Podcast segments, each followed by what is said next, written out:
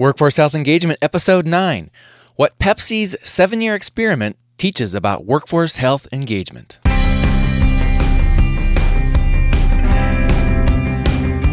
Welcome to Workforce Health Engagement, a show exploring strategies to improve your employees' health and productivity and to protect your bottom line. Join us as industry experts discuss how to engage employees in population health management, wellness, and healthcare consumerism. This is a special series by the producers of the top rated podcast, Engaging Leader. And now, with 20 years of experience as a communication consultant to Fortune 500 companies, helping engage hundreds of thousands of employees, here's your host, Jesse Lahey. Welcome to the show, Engagers. Earlier this year, the nonprofit research group RAND Corporation released yet another study questioning the return on investment of workplace wellness. The study found that wellness can improve employee health and reduce costs if the employer strategically engages employees beyond industry standard lifestyle management tactics. Now, last May, the RAND Wellness Program study, which was commissioned by the U.S. Department of Labor, estimated that workplace wellness saves the average employer only about $157 per employee per year.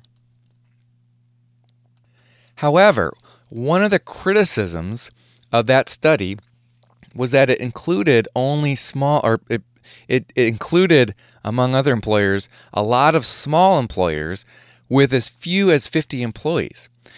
And when you think about it, they are less likely to, those smaller employers are less likely to invest in things like high quality analysis and planning and, and, and uh, more effective programs and uh, world class communications.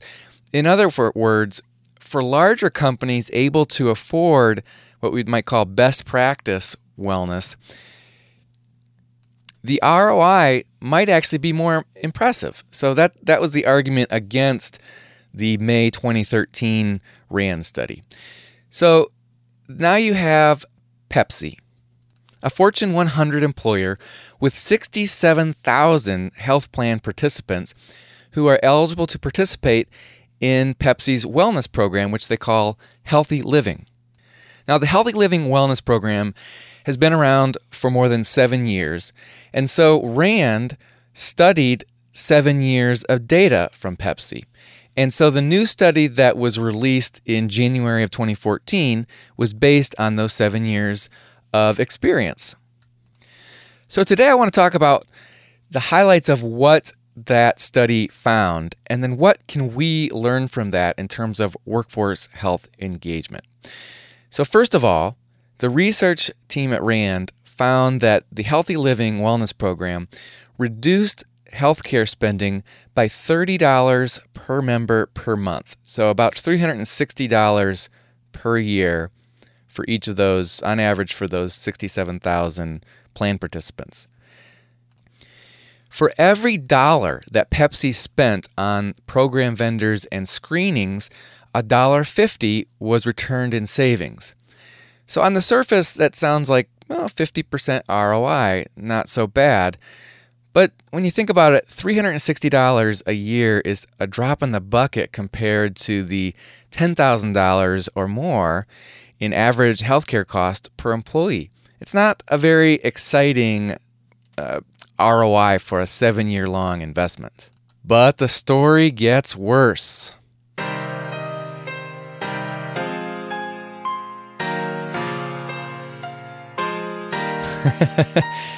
That's my attempt at minor key music to just emphasize the story getting worse. The results were more troubling when the RAND researchers differentiated healthy living into two components. So it's it's actually to say it's just a wellness program is overly simplified. It actually has two different components. And when RAND did its earlier study released in 2013, it evaluated, uh, differentiated all the, the programs that it was looking at into two components. And so it did, they did the same thing with the Pepsi data. So the two components that RAND differentiated into are lifestyle management and disease management. Now, let me quickly define those. Lifestyle management, uh, by RAND's definition, are activities and programs designed to help employees avoid or reduce health risks, such as smoking, poor nutrition, and physical inactivity, in order to improve well being and prevent the development of serious health problems, which are, of course, more expensive health problems too. Now, disease management, so that's kind of all about prevention, let's say. Disease management is designed to help employees who already have a chronic condition, such as heart disease or asthma, to help them take better care of themselves. For example, by educating them about treatment options or reminding them to take their prescribed medications. Now, disease management can be, well, let me take a step back and say so, lifestyle management tends to be what people typically think of in terms of wellness. It sounds positive. People like to have wellness benefits.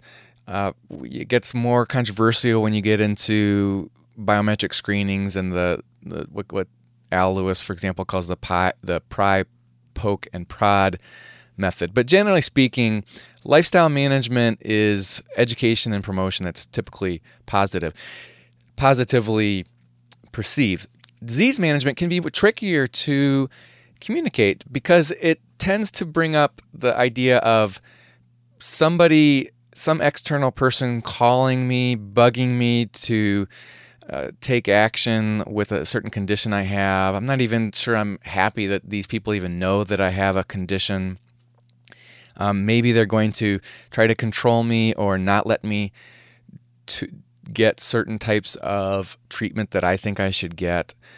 But when communicated right, it can be pretty effective and very helpful to employees and patients. There's a story that I like to share a lot about a, a, a, an HR director that I know whose son had asthma. And she had, their family had five ER visits in a single month related to the son's asthma. And besides the fact that that costs a lot of money to the company, who the heck wants to spend five times uh, uh in a single month in the ER? Just, just go that alone, the inconvenience and the hassle, but obviously the just how scary that would be for the family and especially for the son to have to go through that. Well, those five ER visits prompted the disease management provider to contact the family, and they agreed to talk to the health coach and got some very helpful information that they put into practice and have never needed a single ER visit since. That is to sorry to use a uh, cliche. That's a win-win. The family avoided all that that scary uh, things that happen with asthma, as well as all the hassle of the ER. And the company, of course, saved all that expense on ER visits, which is something like often $1,200 or so on average per visit. So, um, disease management may be less well known but it offers some real potential for helping people and saving money. Now, maybe not surprisingly, when Rand evaluated Pepsi, uh, their program, into those two components, it made the $30 per member per month, or that, that 50% ROI, kind of more troubling because they found out that most of the savings, the vast majority of the savings, came from the disease management components. For every dollar that Pepsi spends on disease management, they saved $3.80. That was driven in large measure by nearly 3, 30% reduction in hospital admissions. What about the lifestyle management component? For every dollar they spent on disease management, it only saved 50 cents. So a much smaller return on investment. So a $3.80 return for disease management, only 50 cent return for lifestyle management. When you combine all the total, it was an average of $1.50 return. So at first glance, you look at this data and you say, well, we should scrap all the lifestyle management components of what we would call our wellness program and only focus on disease management. in fact, so is that what Rand is saying? Is it a waste of money and effort for employers to promote healthy lifestyles? No. Rand acknowledged in their study that some lifestyle management goals and practices are effective. So there's certain things you can do that are effective. There are others that are wasteful or maybe even harmful. It really all goes back to the need to be uh, re- looking at your data, analyzing your data, and deciding what's really working and what's not, and then making tweaks from there. So, Rand said employers should not blindly spend money on wellness programs that are pitched by vendors. Let me look at, let's talk about six takeaways that we can learn from the Pepsi results as evaluated by RAND in terms of workforce health engagement. Number one, set clear goals. RAND's research shows that lifestyle management can reduce health risks such as smoking, obesity, and lack of physical activity, but the cost savings may not be realized for years or even decades. So they're saying that there are certain health risks that lifestyle management type activities and communications can make a difference in, but it could take years or decades for that to save the company money. So you need to think about what your goals are for your program. Maybe your goals are more just recruitment related and you don't care about do we are we actually going to make employees healthier while they're still here. On the other hand, some of our clients at Aspendale Communications have very long term employees. They don't have a lot of turnover. It's very common for employees to stay there for decades. And so, for a company like that, it is well worth it to invest in uh, lifestyle management activities because if you can get them to stop smoking or to manage their weight better or to get more uh, physical activity, that's going to pay off for you 5 and 10, 15, 20 years down the road.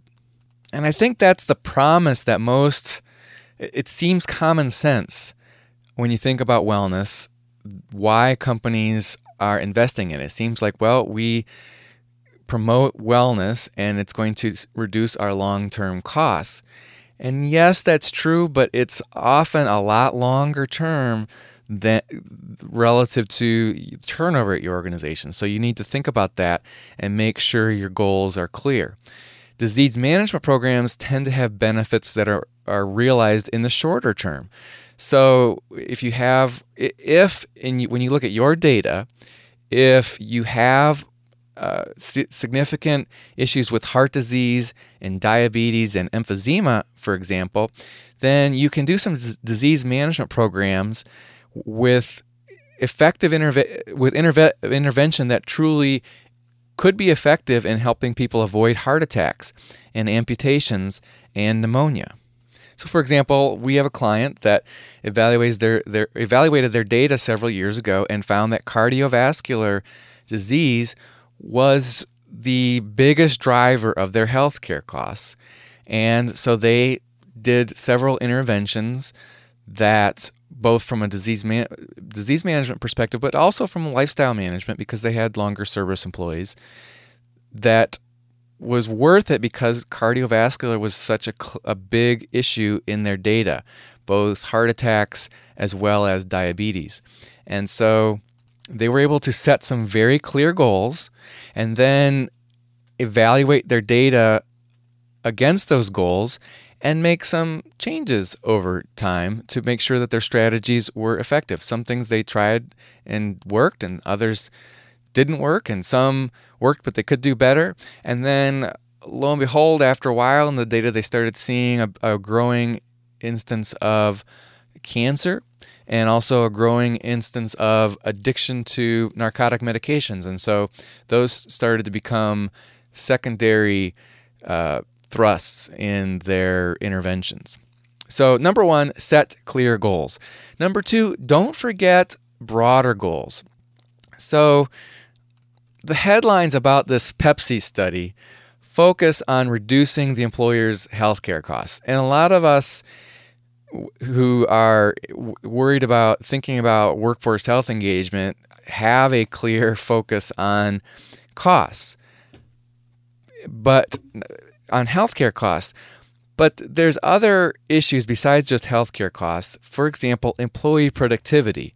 And the RAND study acknowledged that, okay, maybe lifestyle management has a pretty modest ROI in the short term, but it does also improve employee productivity. For example, at, at Pepsi, absenteeism was reduced by one hour per employee per year and, and whether or not that's a significant ROI is is uh, up for debate. But when you aren't just implementing a certain wellness program, for example, as a program of the day, and instead it you, you have a an integrated health engagement strategy that, for example, maybe is part of a broader strategy to develop a, a culture of health then your programs can work together to improve not only healthcare costs and productivity, but also recruitment. For example, you might be successful in attracting healthier employees in the first place. And so that over time will reduce your healthcare costs. It may not improve health of any one particular person, but your workforce on average will be healthier. And it probably, if it's healthier, it's going to have more energy, and focus as well. Also, if you have a culture of health that improves your employees' trust in management, and trust, of course, is a huge factor in employee engagement and productivity, and the company's ability to change as needed based on environmental and strategic issues. So, you may or may not want to be overly focused on a specific goal, such as health care costs, you should set clear goals, but be thoughtful about what those what's are appropriate goals for your organization. Number 3, invest wisely based on your goals. So it doesn't make any sense to set some goals and then just start blindly implementing wellness vendor programs. For example, Rand was critical of programs that just screen all employees for health risks and then offer one to one. Well, let's just say, let me just stop there. They, they're critical where you have a, a you push a bunch of screenings for all employees, and and not that there's anything necessarily wrong with that, but that the there's no point in doing that unless you're going to offer some resources to people who do who who do come up showing risk. So if you offer one-to-one counseling and coaching, that's a helpful next step toward screenings. But to do those things is pretty expensive. Now, depending what your goals are, there's other interventions that are a lot less expensive. So Rand suggested offering healthy food choices and launching educational campaigns to use the stairs. Those are a couple examples that Rand said those are relatively speaking pretty inexpensive compared to the cost of biometric screenings for everybody and one-to-one counseling and coaching for anybody who uh, gets flagged as a as having a health risk. Now, I should mention that episode six of work in workforce health engagement is about offering healthier food options in the workplace. We interviewed Allison Acera from the food service provider Guckenheimer. And it's interesting, right as we speak, we're helping one large Fortune 500 manufacturer uh, lo- have an ongoing educational and motivational campaign to encourage its employees to get more movement on a daily basis. Uh, we're calling it Move a Little, Move a Lot to create awareness on the dangers of inactivity. You know, you may have heard Tom Rath, for example, who we featured in our episode number two, has said that sitting is the new smoking. And a lot of people don't realize that there are health dangers over the long term from inactivity. And so there if you can get that information across to people, but also do it in motivational ways to both remind them and inspire them to get some take advantage of little opportunities throughout the day to get movement and then maybe set some goals some bigger goals to get uh, larger amounts of physical physical activity so if you have the right kinds of messages and then you do you set you send those messages in a multiple in a variety of media and creative ways to catch attention, make people stop and think about it, especially using visual different types of visual communications, whether that's posters or rotating slides on monitors or there's some really interesting environmental graphics. For example, you can put messages on your stairs and the stairwells that people would never even just catch people's attention because it's so unexpected. Some interesting ways to do those kinds of educational campaigns, which uh, are are relatively inexpensive in comparison to other types of health interventions.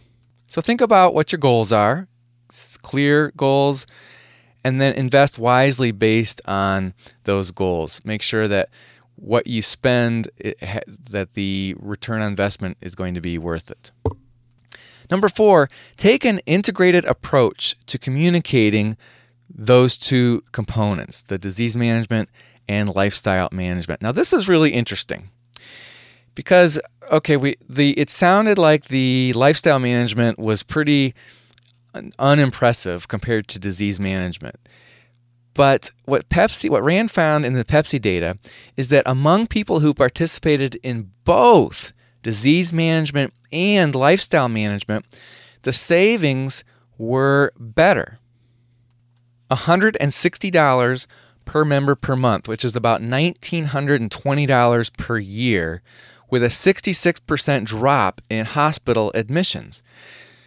Now, the danger is that so many employers offer programs in silos. Okay, here's our disease management program. Okay, here's our wellness program. It's a lot more powerful to take an integrated approach to, and communicate both components consistently together and consistently with the overall employer brand. Again, if you're just trying to plug in a program of the day and hey, we offer this and, and call the vendor for that it, things are just not, they're not as effective. They feel uh, disconnected with no context.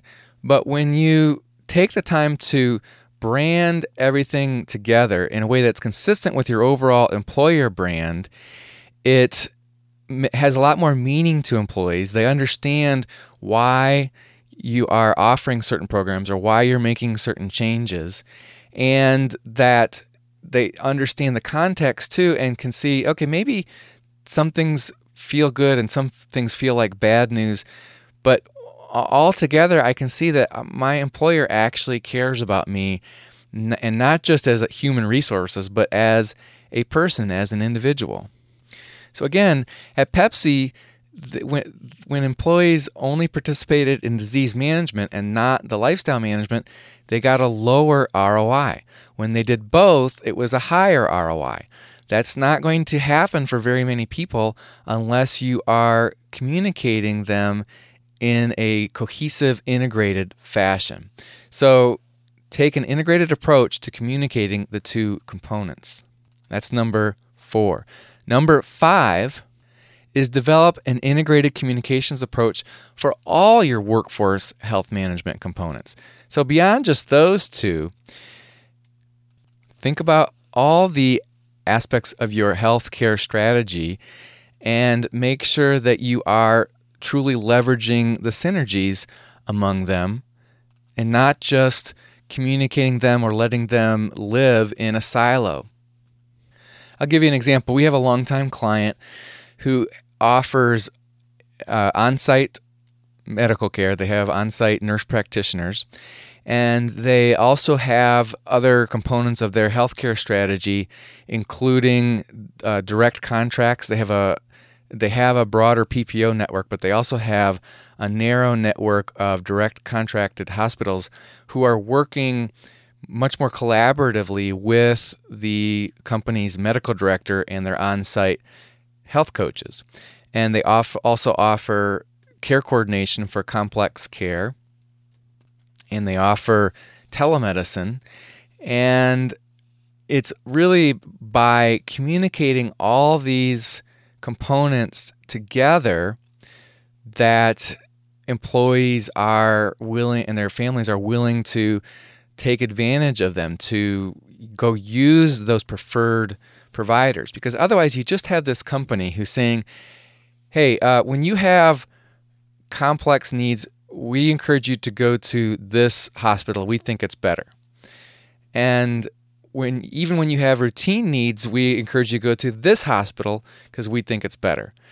Now, if it's purely just communicated on uh, by itself in a silo, employees have no reason to actually trust the employer about that. It just most employees are going to think, well, they're just, the company's just trying to save money, and the, uh, it's more convenient for me to go to this closer hospital.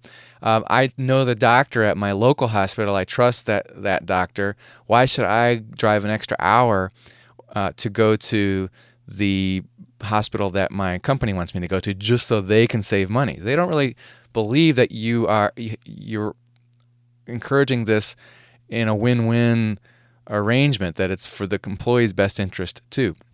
But at this company, because for years they've been building employees' trust level in the medical director and in their on site nurse practitioners, the employees are much more likely to listen and act on their guidance. So when the medical director says, "Look, uh, I want I know it's further away, but for this condition that you have, I want you to drive 4 hours and go to this particular hospital because they're just the best at that. This is a much more appropriate place to get that kind of care." Over time, the company has invested in the overall branding of their healthcare program and in the credibility of the medical director and on site health coaches. So basically, they think that the medical director is a rock star. And when he tells them to go to a certain place, the employees listen and, and trust him. And over time, that, that credibility has also been built in the nurse practitioners. And so, a lot of the times, when the nurse practitioners recommend that they go somewhere that's in alignment, by the way, with the company's strategy and the direct contracts and so forth, the employees trust them and uh, follow that advice. So that integrated communication for all those components, that's going to include some branding. It'll also include frequent communications about the what and why about all the components and why they work together and especially with some personal stories and testimonials about this pr- component, what it meant to me, how it worked, uh, what the health coach told me to do and how it worked for me. And uh, I'm so glad that we have this nurse practitioner. She really cares about me as a person. When you get real people sharing those kinds of testimonials, it increases the overall trust of employees in the program. So, develop an integrated communications approach for all your workforce health management components. That's number five. And then the last one, number six, Make execution and engagement top priorities. In the RAND study, they pointed out it doesn't work to just buy a wellness program, plug it in, and hope it works. The employers who've achieved better results have learned to engage employees and achieve fundamental behavior change. What's the point there? The point is that just because you plug in a wellness program doesn't mean it's going to work. Just because a wellness program has communications to support it doesn't mean those communications are effective. The question is are they developed in a way that is actually going to connect with your employees, that's going to drive and influence their behaviors? If they're boring or if they're low quality, they may actually hurt the credibility of the program. If they don't fit your company's culture and your employer brand, they may send mixed messages or they may simply uh, just turn off employees and cause employees to ignore them. But it could be even worse than that if it's conflicting. I'll give you an example. We have a client that has a largely male workforce, and the communications that were going to employees were the traditional healthcare type communications with flowers and uh, pastel colors and pictures of concerned women, older women and so forth. And they totally did not connect with this workforce. A largely male workforce doesn't care about healthcare. They don't care about flowers and pastel colors. They care about being strong. They care about being able to provide for their families. And so when we revamped the overall brand and uh, appealed to those deeper motivations that were within that particular workforce, it was much more effective. Employees paid attention. Uh, it took a little while to develop the trust that the company wasn't just trying to manipulate them, but uh, over a little bit of time, they started doing uh, what the company was asking them to do. They started following doctor's orders, if you will. I was just recently in a meeting uh, on a slightly different topic. Uh, uh, I know today we're talking about physical health, but I was working with uh, an, a very large manufacturer about their financial wellness program, and one of the their vendors was in uh, was Fidelity Investments, who is their 401k provider, and Fidelity was saying that they've learned over time that on their website that employees use, the specific words that Fidelity puts in the headings of their different features on their website create have a huge impact on whether people take action. So just having a feature on a website doesn't actually drive behavior. It was does that does the specific wording actually appeal to the employees' motivations? So don't necessarily feel like, oh, well, our we've got our you know, you're supposed to have such and such in our wellness program, and great news, our wellness prevent, provider includes that. Just because there's a certain feature doesn't mean people will actually take advantage of it. Uh, Fidelity also shared some of their statistics and about what gets used on the their web tools, and some of the features that I remember them rolling out about five years ago with great fanfare get hardly any activity. Uh, of course, there's other features that get a lot of activity, but so the, Fidelity is doing some things great. But again, a, a feature can sound good, but if it's not executed well and not thoughtful about truly engaging people, it's not going to be effective. So, number six, make execution and engagement top priorities. All right, engagers. So, those are six lessons we can learn about Pepsi's seven year experiment with workforce health engagement. On our show notes for this episode, we'll provide links to the RAND study about Pepsi and about their earlier study that they did for the Department of Labor. We'll also include a link to a blog post that I wrote right after the Pepsi study was released. You can find those show notes at engagingleader.com forward slash WHE 9, as in Workforce Health Engagement, Episode 9. And while you're on the show notes page, you can engage with us by providing your thoughts or questions in the comments section or by clicking the red Send Voicemail button. You can also engage with us at facebook.com forward slash engaging leader or on Twitter, where I am at Jesse Lahey. Workforce Health Engagement is a production of Aspendale Communications, a consulting firm that specializes in workforce communications, helping midsize and large employers attract top talent, engage employees, and deliver superior business results in several areas, not only health engagement, but also talent management, benefits and compensation, business transformation, and more. Find us at AspendaleCommunications.com. If you enjoy this series, be sure to check out the leadership podcast, Engaging Leader where my guests and I share ways to communicate, engage, and lead with greater impact. You can find both Workforce Health Engagement and Engaging Leader podcasts in iTunes, Stitcher, and on our website at engagingleader.com. Our thanks to Joe Sherwood, our producer, Tom Hitchcock, our programming director, Cecily Lahey, our web intern, Rick Tarrant, our announcer, and Max Brody, who composed our theme music. Until next time, remember, over the long term, a program of the day won't help you boost employee health, productivity, and your bottom line. For sustainable success, you need an integrated approach to workforce health engagement.